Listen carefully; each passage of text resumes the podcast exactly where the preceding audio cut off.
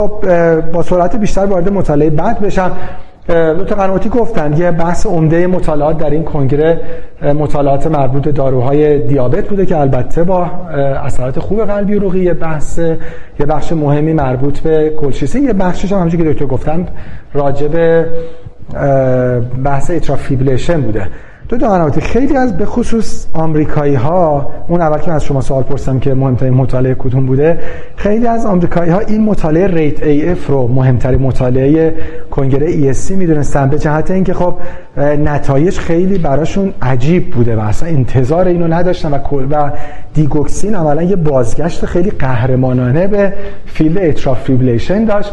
من البته توییتر رو که نگاه می‌کردم بعد اروپایی خیلی تعجب می‌کردن که خب ما ما ما دیگوکسین می نوشتیم بعد فکر کردم ما ایرانی هم نباید خیلی تعجب بکنیم برای اینکه ما دست نسخه دیگوکسین در practice ایرانی کم نیست. ما فکر کنم بیشتر practice ایران خوشحال شد که خلاصه این کاری که داره انجام میده رو یه trial ی براش پیدا شد که validate کنه. اما خب آمریکایی‌ها خیلی از نتیجه مطالعه تعجب کردن. خب بحثی که بود بحث مقایسه دیگوکسین با beta blocker ها در بیماران permanent atrial بود.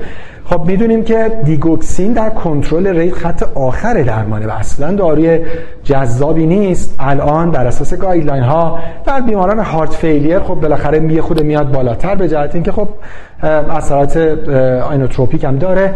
البته در بیماران هارت فیلیر هم همچنان خب طبیعتا بتا بلاکرها خیلی بالاتر هستن. این مطالعه من حرف آخر رو بزنم.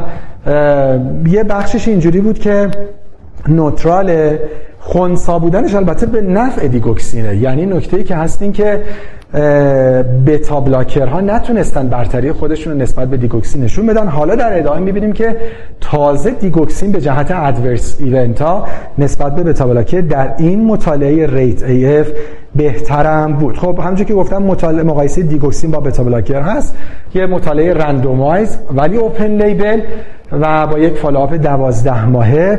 mean patient age همونجوری که دکتر قنواتی گفتن ببینیم چه میره بالا این هست. یعنی 76 سال و این تصور از practice باید بره کنار که در حقیقت از یه سنی دیگه حالا کار زیادی هم برای بیماران انجام نشه. بگن حالا بالاخره بیمار مثلا عمرش رو کرده یا حالا از یه سنی بالاتر می‌بینیم mean 76 سال هست و trial برای این گروه طراحی شده.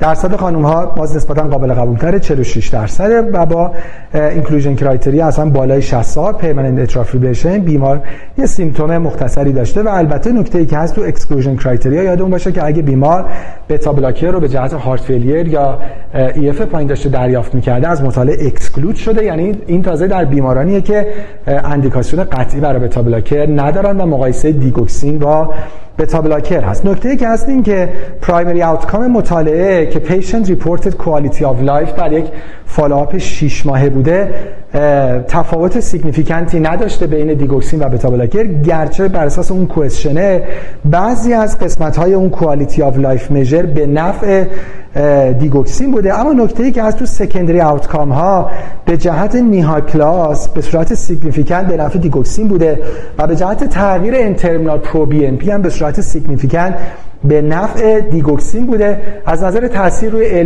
LVEF تفاوتی بین این دوتا وجود نداشته و نکته بسیار مهم از نظر adverse event ها که همونجور که می‌بینیم به شدت به ضرر beta blocker بوده و نتایج مطالعه حداقل برای گروه زیادی از field کاردیولوژی نتایج بسیار عجیبی بود و خیلی ها اینو مهمترین مطالعه کنگره ESC می‌دونن.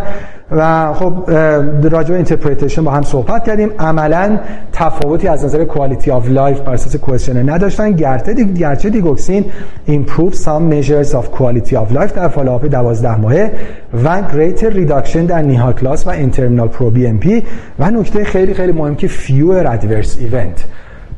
عجیب بوده دکتر قنواتی. فکر کنم کسی این نتایج رو انتظار نداشت. پروتکل استفاده از دیگوکسین هم مهمه. یعنی بالاخره در بیماران ایه وقتی درمان انجام میشه بخش مهم میشه اینه که برای چه بیماری با چه indication ی و با چه دوزی استفاده می‌کنیم چه پروتکلی استفاده می‌کنیم. باید یه جزئیات مطالعه در نهایت مشخص کنه. ببینیم با چه پروتکلی استفاده شده. ولی با توجه به عقب رونده شدن دیگوکسین در سالهای اخیر شاید ورود مجددش به guideline ها نتونه با قدرت قبل باشه ولی باید منتظر باشیم ببینیم چه تغییری ایجاد می‌کنه. practice شما رو فعلا عوض می‌کنه meanwhile یا نه؟ ممکنه در case های خاصی باز یه ذره خیال آدم راحت تر بشه بگه من یه evidence ی دارم باز در case selection بتونه از این استفاده بکنه. ولی واقعیتش اینه خب اکثر بیماران ما indication های کناری دارن. compelling indication ی دارن که من بخوام beta blocker رو با این indication بذارم. به تب بسته به غلبه علائم که at rest باشه با exercise باشه آدم باید انتخاب کنه تصمیم بگیره. ولی الان شاید خیلی نه.